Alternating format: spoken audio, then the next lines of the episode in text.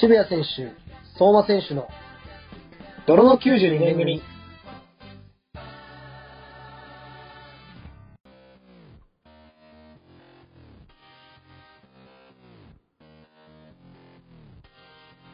こんばんは。29歳独身相馬まさかです。今週も始まりました。渋谷相馬の泥の92年組。ということで、えー一人でお送りしてるんですけれども、えー今回はですね、えー前回、えー僕らの同期ですね、東京ブレディユースの同期小林祐希選手にお越しいただいて、えー話していただいたんですけれども、でこの後お届けする内容なんですけれども収録の方が2時間近くやりまして編集が結構かなり難しかったんですけど泣く泣くカットした部分っていうのももちろんあの多々あるんでそれをこの後お送りしたいんですけれどもあのまずですね5つトピック切り取ったんですけどあの海外の話をしていた流れから日本と海外のレフェリーの違い。でその次に、えーたまには口も開かせてよって言って小林節があの出る節の部分。でその次高校の時と比べて丸くなったの？っていう話からユースの話とか懐かしい話をする部分。ここは笑いの量が多かった記憶があります。でその次相馬に海外の先輩としてアドバイスを、えー小林選手がしてくれるところ。で最後に今回のオフ期間中トライアスロンに取り組んだっていうお話の部分を切り取ってお送りしたいと思っています。で僕らのチャンネルをぜひフォローしていただけたらあの更新した際にあの通知がいくと思いますのでぜひその各ポッドキャストのね番組自体この泥の90年組のフォローの方をねあのよろしくお願いいたします。それでは今週も始めていきましょう。渋谷相馬の泥の92年組。翔也立ってたんだからハーフラインの外に。俺らその間10人で試合したんだよ10お前ちょっと試合見てろみたいななんか。いや恥ずかしいな3分ぐら今多分翔也立ってたんだよあいつ日本代表の10番だぞいやいや。恥ずかしいいやな俺が。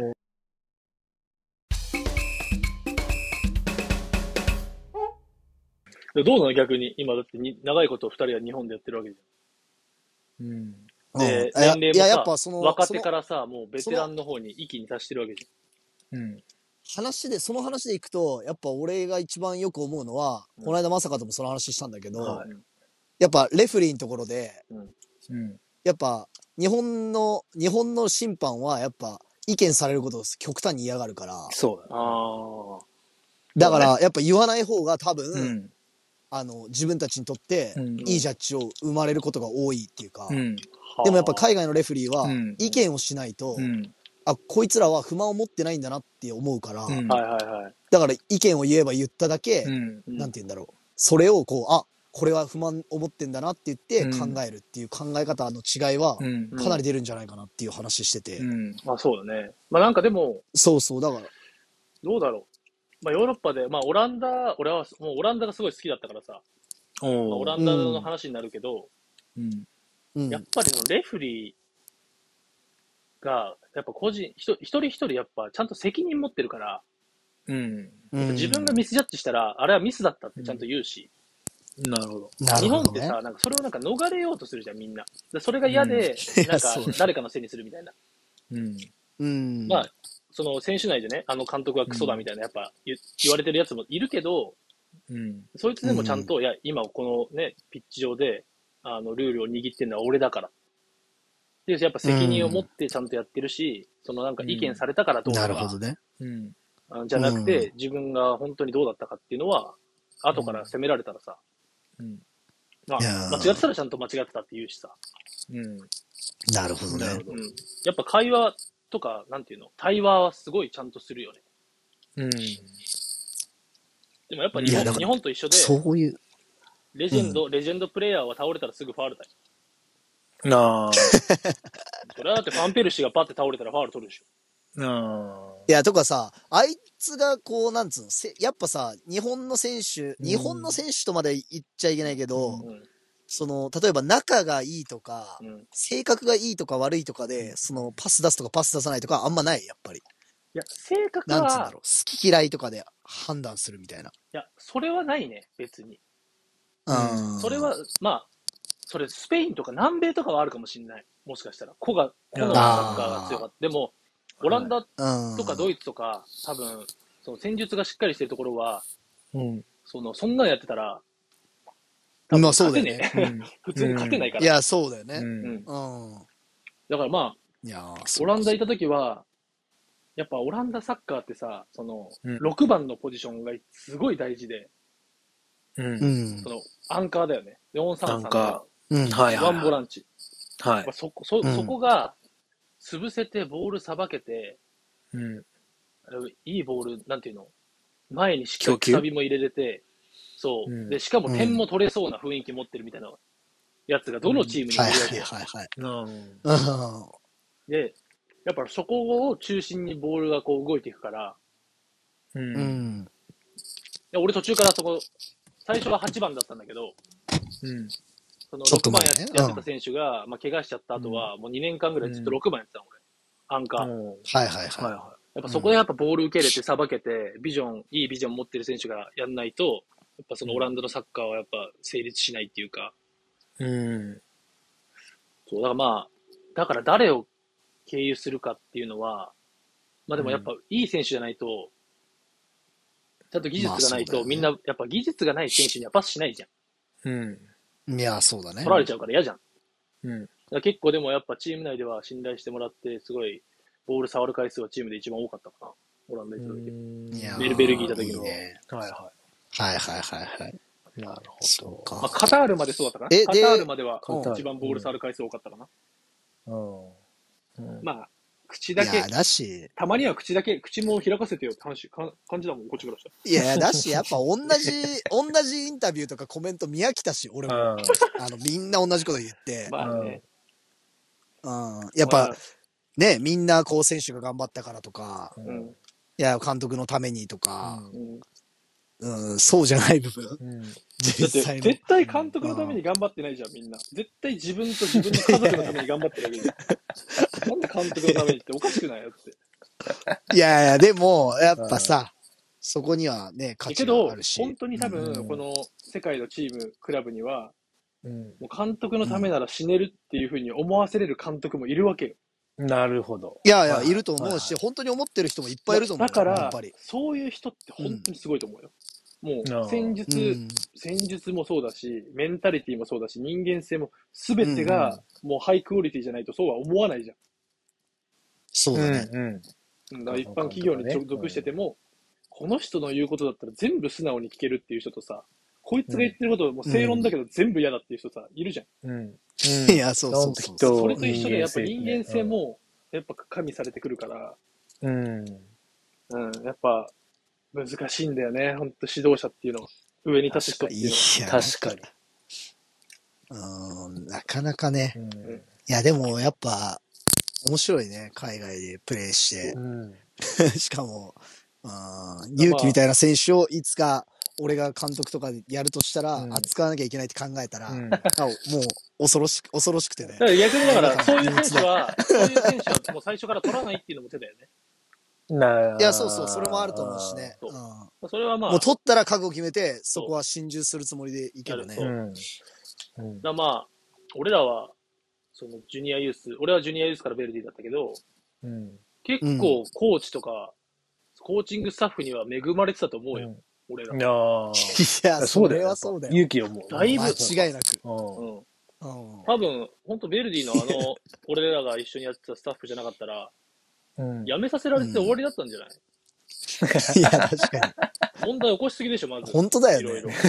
いやいや試合いや、起こしすぎでしょって、そんなそ、れ、高校生の試合中にじさ自分自身を今、ああ、確かに。なんかあったな。なんかあったな他人の話みたいに言ってるけど。あー他人、そうそうそう、今、今自分の話してんのかちょっとまわかんなくなっちゃった俺。勇気に自身の話あいやでも本当にだから、本当相当恵まれてたよ。あ、うん。うん。確かね、富樫さんもアンダー本当だよね19だっけ？アンダー19のうん。に。20、今度パリ五輪のやつね。パリ五輪世代。ね、就任したしさ、うん。やっぱり、まああの人も海外ね、1年間スペインでうん。しかもソシエダでね、すすごいよね。ソシエダ。ごいよ。うん。スペイン語勉強しながらやってたけど、うん。うん。まあそうやってなんか、熱心な人が、で、選手ともこう、なんて正面から向き合う監督じゃん人じゃん。うん。うん。うんまあ。そういう人が成功していってほしいしさ、うん。いや楽しみだよね。確かー。でちょっとじゃあ、昔の話もしようか。全然俺時間大丈夫だから。あーに。うん。いや、そうだね。いや、まあ、昔の話でいくと、うん。うーん、ユースの時と比べて、うんまあさっきもおっさんになったみたいな話してたと思うんだけど、うん。はやっぱ自分の中で丸くなったな、みたいなとこあんの？感覚的に。うーん、丸くなったんっていうよりも、やっぱ人とのか、か関わりとか、コミュニケーションは上手くなったと思うよ。い。うん。うんけど、元、あ、そうなんだ。根本はそんな変わってないと思うよ。あ多分あ。じゃあやっぱあの時のままなんだ。うん、でもその、なんていうの、言い方とかさ、ああ。いや、やっぱさ、その雰囲気とかさなんつうんだろう、ね、勇気って、うんうんあのーまあ、単純に同期でもやっぱ怖いのよ。うん基本的には。うん。な、な、誰よりも仲間思いだし、優しいっていうの分かってても怖いというか。いや、でも、多分、中高で出会ってる人たちはそのイメージだけど、多分、うん。い最近出会った人の中で、小林勇輝怖いみたいな人は多分一人もいないと思うよ。あやあ。え、それは何？コミュニケーションのテクニックの問題ってこと？それとも、いや、だってことなんだよね？根本は変わってないんだったら。めちゃくちゃ柔らかく喋る。言葉遣いが荒かったってことなんだよね、うんじゃあ当時は。うん、言葉遣いが荒かっただけじゃない？だって。うんああ。なんかその言い方がさちょっと違ったらさ、別にみんな俺に何とも思わないけど、うん。うん。確お前、かに確かにお前下手くそなんだから俺にパスしときゃいいんだよっていうのか、うん。いや、こっちにパスしといた方が、今状況良かったよねっていうのかの問題なわけでしょ。ああ、29歳の小林幸だ。だから、いやー、その、そっだち、そう、だから出会いたかったね。いや、でもそこでさ、うん。でも、なんて言うんだろうな。試合中にさ、うん。うん。そんな考えて出せる年齢じゃないわけよ。そんな12歳とか。うん。うんいや、だし、やっぱ、まあ逆に言うとそこに対して、なんつうんだろう。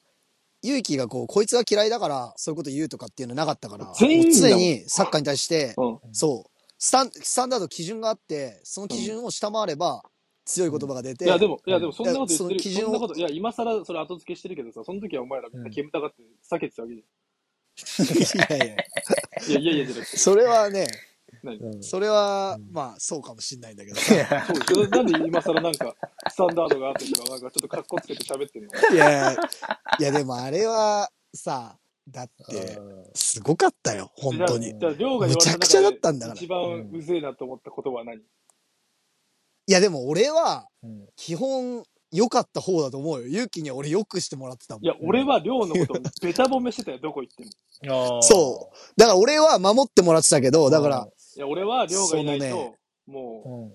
あの、普段通りのプレーはできないってどこ、どこ行っても言ってたから。あいつが全部俺のそうそれをあ言ってたな。言ってた、言ってた。やってくれてたし、あの、うん試合中もやっぱ俺にだけはすごい優しくしてくれてんなって思ってたけど、だって、その、俺だって、りょうが輝かしてくれてるってずっと、俺、親父からも言われてたし、あ いやそうそう渋谷がいなかったらお前は輝けないってずっと言われてたから、あ。うん。そう。まあいや、だからそんな感じで、そう。だまあ、ほね本当俺はラッキーだったというか、平成のように走って逆に。じゃあ、うんまさかは、まさかいる？な あ、まだいるじゃん。あはい、いるよ、いるよ。いないことにしないよ。いるよ。ああ、いますよ。え、いる？まだいるわ大丈夫？いるわ。なんか、何が？勇気の覚えてるなんか言われて、そう言われて、こいつマジうぜえみたいな。いやーもうね、ありすぎて記憶から抹消したから。うん まあそれはちょっと言い過ぎだけど。いやでも本当たくさん言われたから、どれを一つかいつまんでとかないのよ、マジで。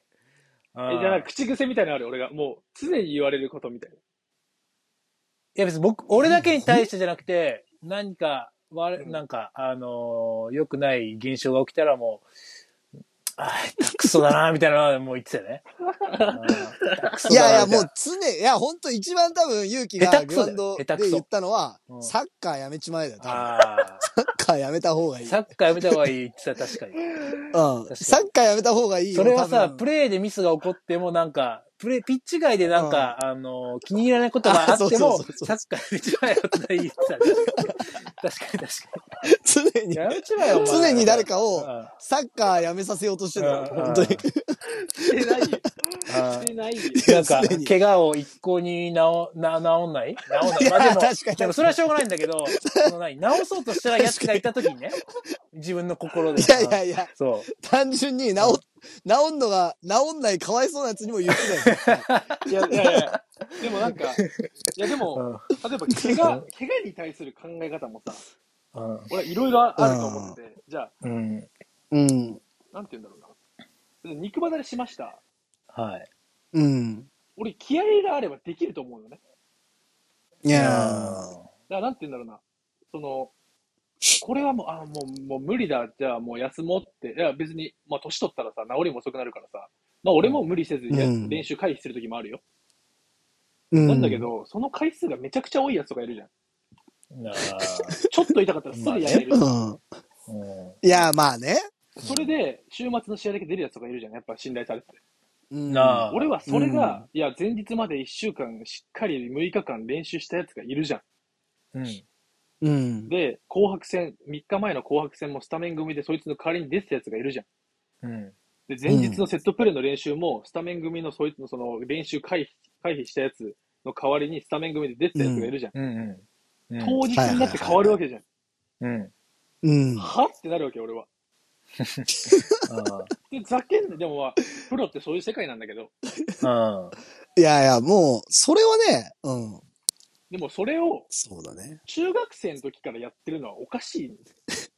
うん。いや、中学、生の頃からちょっと痛かったら練習やりませんとか、なんか肉離れして、あーてか怪我して、なんかキャッキャキャッキャ、あの、メディカルルームで話してるやつとか、あるじゃなんかちょっと思い出したぞ。いや、でもやっぱすごいよ。うんそこに対してサッカーやめちまえってなるのよ。スタメンいや、そう。そうん。う。うん。だって、アンダー世代の代表から帰ってきてスタメン取られてんだよ。うん。うん。それなのに怪我してキャッキャキャッキャ言ってる時間ないでしょって。うん。確かに。確かあれ面白いよね。に。そうだってもうプロ、だいたいだい、ベルディのプロ1年目なんか俺もうほとんど毎試合のように注射どっかしら打ってたよ、俺。痛くて。へえ、一年目。もう腰も、だって俺中足骨だって両方ひび入ってる状態でずっと試合やってたし、おうん。腰も痛いとか、もうどっか腫れてる痛いとか、膝痛いとかあったけど、全部注射打って痛み止め打って、座薬うんケツから突っ込んでやってたよ、俺。だ だけどさ怪我してさ、キャッキャキャッキャ言ってるやつ見たらさ、ムカつくに決まってんじうんそれくらいね、命かけてやってるのにね、ってことね。お前、死んでもやれよって感じだもん。俺 面白いよね。ああれは面白かったよ。で もそれを本当に。別に、その時は言っちゃったけど、今は別に個人の問題だからさ、ーまあね。別にそうだよね言わない、言わないじゃん。うん。うんだからまあ、そうね。でもその、まあずっと最近いろんなとこでさ、話すんだけどさ、うん。その高校サッカー、まあユース、ユースのサッカうんー、まあ大学もそうか、プロになる前、うん直前のぐらいのさ、世代ってさ、うん。言ったらわかんない。じゃあ、りょうとかまさかがどういうふうに考えて、高校3年生の時プレイしてたかわかんないけど、はい。本当にプロになると思って、なれると思って、なると思ってプレイしてる選手と、うんい、や、ちょっともう俺はこの実力的にもうプロじゃないな、大学だなとか、大学4年生でものプロにな,、うんなるためにやってるやつと、いや、もう就職、就職だなって、就活しながらやってるやつと、いろいろいるわけじゃん。うん。いや、いるね。からそれが俺は、ちょっと難しかったわけ。なるほどね。うんなるほどね。最後までプロ目指してやれよう。っていん。ううん。うん。ところ。いや、今考えるとわかるんだよ。だって、うん。俺だってわかるし、今から、じゃあチャンピオンズリーグでバルセロナに入って、うん。えーうんチャンピオンズリーグで出て試合したいなんかさ、夢見ててもさ、うん。もう無理だから。うん。うん。やばいから、あいつらは。おうん。おだから、だからわかなるんだよ、今は。だけど、うん。その高校生の時、プロになる直前とかさ、大学生うん。とかさ、うん。プロ目指さずに、もうなんか最後、なんでじゃあ何のために部活来てんのみたいな。何のために練習来てんのって俺は思っちゃうのね。うん。なるほどね。そこでどんだけ頑張っても自分プロになれないって思って普段から練習やってるわけじゃん。うん。うん。で俺はそれと、そういう人と一緒にいるのが辛かっただけ。なあ。なるほどね。それは辛いっていうのは自分が辛いんじゃない。うんその人うん。が、なんで、や、なんでじゃあ今日来てんのって。だってお金かかるじゃん。サッカー練習しに来るの。うん。バイクもかかるし、うん移動もかかるし、うん。じゃあ何のために頑張ってんだろうって。うん。いやー、そうだね。そう、それがやっぱ、なんか、その表現がどうしたらいいのか分かんなかったのかもしれうん。なるほどない。ね。マジで。うん。そうすると、やめさせようとしちゃうってこだっとてだったら、お前やめて勉強した方が将来のためじゃん。いや、いいよね。いやでもだってさ、親はさ、うんお前そう毎毎月月謝払って、交通費払って、うん。で、うんなんかの時のためにさ、2、3000円渡してさ、ちょっと小腹空いたら食べなさいとかさ、やってくれるわけじゃん。うん。うん。それがゼロになるわけよ。うん。そうね。だって、その、その方がもうか家計にとってもいいじうん。うゃん。ん。スパイクだって買わなくていいわけだし。うん。いやー、いいね。大変だよ。だからそこに対して、だからまあ本当に、いや、本当にまっすぐなんだったんだなってのはあるけど、それでもやっぱ、まあ本当にみも俺マジみんなビビってたね。お前ら、本当に俺がコケにしてたもんな。いやでも、でも、言ってもやっぱ、同期は、やっぱん勇気に対して冷たいやつはまあいなかったと思うけどね。横打ちぐらいだったんじゃないかな。基本はね。出た。よやっぱ上とか下はね、それを感じたけど、俺らもね。うん。ああ、やっぱ、その俺らは、やっぱこう、それが面白いというか、勇気との昔からの中で、うんそういうキャラクターって分かってたけど、うん。まあ、それはだから、今だったら笑い話できるけど、うん。その時はやばいよね、普通は。いや、そうそうそうそやばいよね。まあでも、まさか今、なるほど。どこにいるんだっけ、チーム。今、今、ポーランドにいるよ、ポーランドにいるの？俺。うん。超いいじゃん。最高だよ、お前、そんなあ、。今、うん。今、ポーランドにいるよ。だって、ポーランドで日本人が何人いて、何人がポーランドと、こう、ポーランドの人とうん。関係築けるよ。いやだ、あ、結構少ないと思う、日本人、ポーランド、今。少ないし、情報もないし希少か、希少、希少だと思うけど。超いいと思うよ。だからそこで、うんまさかはじゃあ、選手とご飯食べに行くだけなのか、うん。もっとこう、じゃあ何？じゃあ語学、語学勉強してる？うん頑張ってますけど、はい。まるでいそう、ですそんとそ誰が、誰に習ってるか知らないけど、そういう人たちに、ちょっとうんもっと英語使いたいし、ポーランド語喋りたいから、うん。友達のとこ連れてってよって言って、どんどん幅を広げていくのか、うん。それとも自分の居心地のいいところで家でネットフリックスだけ見てるのか、うん。その差じゃない？そうだね。確かに確かうん。だから俺はそこでに。うん。ヨーロッパいる時も、どんどん外で、うん外に出ていったし、うん。いろんな人とコミュニケーション取ってきた。うん。なるほどね。それはすごい大事だと思はいはい。う。いやそれは本当にもう正論だね。うん正う。その論だし、ね。中で、その、自分の言葉遣いとかうん。っていうのを改めてきたわけよ。うん。なるほど、なるほど。そう。え、だからい、きなりね。うん、今、今待って、ベルディグランドに行けば、もううんサッカーをやめろとは言わないってこと、あの、サッカーをやめろとは言わないよ。絶対言わないし、ああ、なるほど。うんなぜサッカーをしてるの？とは聞くかもしれない。ああ、なるほどね。これが29歳の小林幸也。よ、より、やだね。うんこっちにこう導いてくるっていう。ななんでや、別にやめる方に導くんじゃなくて、あどうなん知りいやいや知りたいね知りたいね。なんでお前どういう自分を描いてるのかとか。うん。だって本いや、怖いよ。本当にサッカー好きでやってるやつっていうのは絶対ビジョンがあるわけでさ。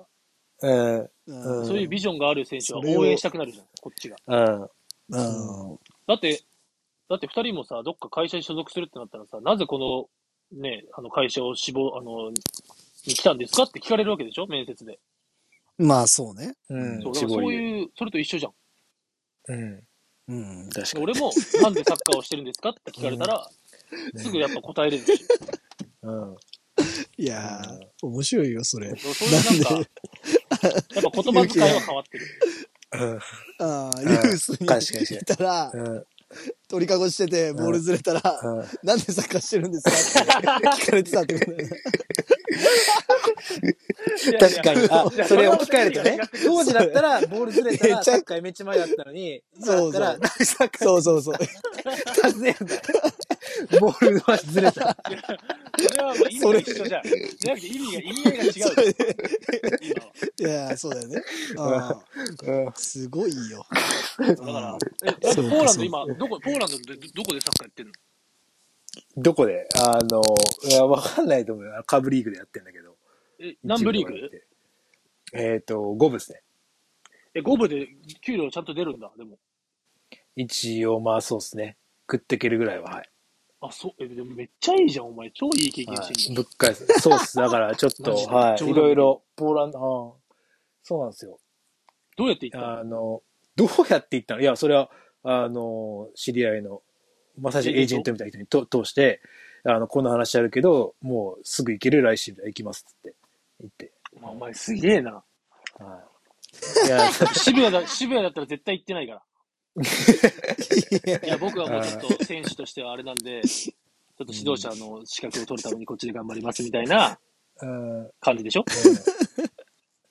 いや、もうそれは絶対まさかの来大て差になるし。もういつ来て辞めたいって思っ、はい、もういつ来て辞めたいって思うし、こっち来て、あの、なんていうかな。なんとか、こう、語学とか頑張って、貴重な人材になりたいなって思ってるんですけど、自分いや、マジでお前は、えでも、英語じゃなくて絶対ポーランド語にした方がいいよ。気象になるんだったら。やっぱそうなんだ。ポーランド語。だってポーランド語喋れるやつなんていないじゃん。確かに確か俺もあと10年あるか分かんないからさ。10年はない。多分、5年マックスできても、うんいい状態でいいコンディションでできるのもあと5年じゃん。マックス。に。うん。うん。だからそれをどんだけ密度の濃い、うん、現役生活にできるかっていうのは今にかかってるから、だからいろいろまた違ったトレーニングでトレにチャレンジして、う。うんん。やっぱ怪我のリスクを減らして心肺機能を上げるために水泳と自転車ってやっぱ使えるから、今トライアスロンいやー、面白いね。やってんだ。へうんえ、なるほど。へえ。うん。やっぱ膝とかさ、うん。えー足首とか腰とかってどんどんすり減って摩耗していくわけじゃん。うん。うん人体とか関節とか。うん。うんでも、重力に逆らった競技じゃん。うん。チャリも常に浮いてるし、うん。うん。水泳も常に浮いてるし。うん。だからやっぱ怪我のリスクは下がるから。うん。うん。で、やっぱ全身運動だから心肺機能は上がっていくし。うん。っていうところで今、そのトライアスロンにチャレンジしてるんだけど、いやー、面白いやっね。ぱね、年、年取ってきたらいろいろまた変えていかなきゃいけないから、いや、そうだよね。はい。うんうん量、量をたくさん練習できないから変えたり質質を高めていかないといけない。うん。うん。うん。で、やっぱそういうのも自分の体で試して、まあうん伝えていける、残していけるものは残していきたいなと思ってるから。いやー、いいね。うん。まあまた年末にいろいろ語り合えたらいいよ。おー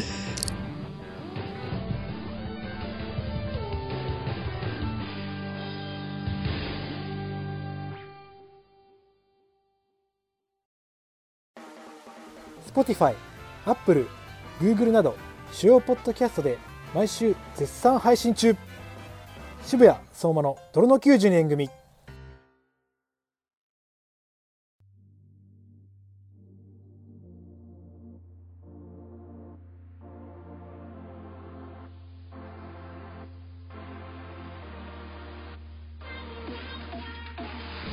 はい。ということで第89回目の小林祐希選手が出てくれた回の未公開バージョンをお届けいたしました。いかがだったでしょうか、えーちょっと未公開でも内容が、あのー盛りだくさんだったと思うんですけどもぜひまた出ていただきたいですねちょっとあのー日本代表のこととかベルディのトップの時の話とか触れられなかったトピックもたくさんあったので、ま渋谷とも話したんですけど、まあ、それとかも含めてまだまだ話し足りなかったのでぜひまた出ていただきたいっていうのが本音です。でここからはちょっと個人的な話なんですけれども今ウクライナとロシアの間で戦争が起きてるっていうことは周知の事実だと思うんですけれどもニュースで知れることではなくて僕の周りで起きたことをちょっと話そうと思うんですけども金輪際したくない経験をしました。あのツイッターでも少し書いたんですけどもチームメイトのウクライナ人2人が2月28日に戦争に、えー参加するため母国ウクライナへ帰りました。でまあこの判断は彼ら自身で、えー、帰ることを決めて最初はあの、まあ、家族とかもポーランドに、えー、いるし、えー、帰んないよみたいな感じだったんですけどまあ急転直下帰るってことを彼ら自身で決めたみたいで、まあ、本当に、まあ、夢を持った19歳の青年2人がえー、このような理由でサッカーを一旦やめなければいけないことっていうことは、まあ、あってはならないし、なんて言葉をかけていいか僕個人分からなくてですね、えー、自分の食料を上げることが、まあ、精一杯の、えー、僕から自分からの気持ちで、まあ、それぐらいしかできることなかったんですけども、まあ、彼らを最後見送った後に、まあ、部屋に戻ったらすごい部屋が静かなんですね。あのいつも結ウクライナ人があの2人が、えー、大音量で音楽流したり、えー、大きな声で会話したりっていうのが日常茶飯事だったので、まあ、あのシェアハウスみたいな感じで自分の部屋はあるんですけど、まあ、共同な部分があったので、まあ、そういうあのそういった彼らと共同生活をしたので、まあ、あの静まり返った部屋をあのあるとあの一気に行ってしまったんだっていう実感が、えー、僕個人として湧いてきてすごく悲しくなりました。でまあ無事に、えー、ポーランドに帰ってきてまた2人とサッカーできるってことを僕個人として心から願ってます。で3月12日にリーグが再開する予定なので、まあ、僕個人としてはちょっといろいろ心にと体に隙を作ってしまったのか、えー、捻挫をしてしまってちょっと間に合うか微妙なんですけども、まあ、本業のサッカーの方ももちろん、えー、全力で一日一日かみしめて味がなくなるぐらいかみしめて、えー、やっていけたらなって思ってるので、えー、今後とも、あの、気にかけていただけたら嬉しいです。はい、それで次回の配信予定なんですけれども3月30日の水曜日に配信する予定なのでゲストとかもあの今後あ少ししたら、えー、僕の NS SNS, SNS を通じて、えー、告知とかできて、えー、していければと思ってます。もうすでにゲストは決まっています。お楽しみということで。それではここまで聞いてくださった皆様本当にありがとうございました。ジェンクエンドビゼネア。